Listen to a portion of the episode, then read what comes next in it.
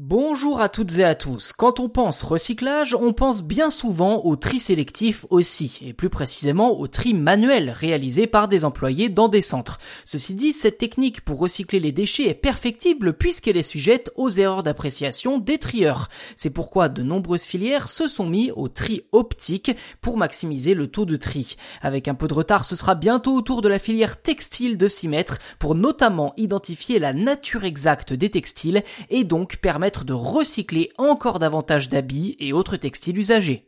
Actuellement, seuls 57% des textiles usagés sont réutilisés après la phase de tri, un chiffre en trompe-l'œil qui réduit d'année en année, notamment parce que le nombre de textiles recyclés augmente toujours plus et que la qualité des vêtements mis sur le marché est de moins en moins bonne et donc impossible à recycler.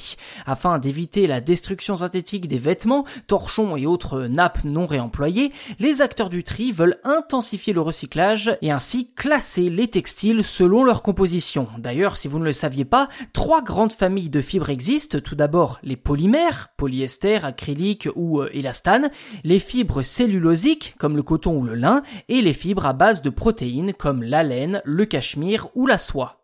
En clair, les industriels estiment que le tri optique permet de mieux caractériser un matériau. Cette technique est par ailleurs déjà utilisée pour séparer les différents plastiques et affiche un coût raisonnable d'après les professionnels à partir du moment où elle permet de trier rapidement de grandes quantités de déchets. La filière du textile pense d'ailleurs à coupler cette technologie avec des caméras classiques pour identifier les couleurs, ce qui au final permettrait d'après leurs projections de traiter 30 000 tonnes par an et par ligne de tri.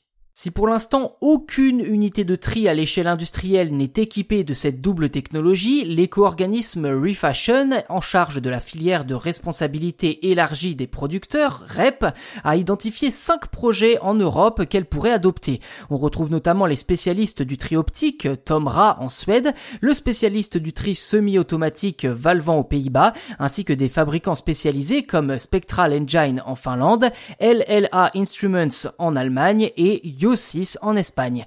Une fois le choix de l'entreprise qui équipera toute la filière de recyclage des textiles, il faudra encore relever le défi des mélanges de fibres. Car si le tri des matières pures comme le 100% laine ou le 100% coton fonctionne très bien, eh bien ce n'est pas tellement le cas pour les vêtements mélangeant plusieurs matières. Vous l'avez compris, le recyclage des textiles a encore pas mal de travail avant d'être parfaitement au point, mais les choses bougent et vont clairement dans le bon sens. Reste désormais aux consommateurs à faire les bons choix lors de de leurs textiles, qu'il s'agisse de vêtements, de draps, de nappes, de torchons ou de serviettes.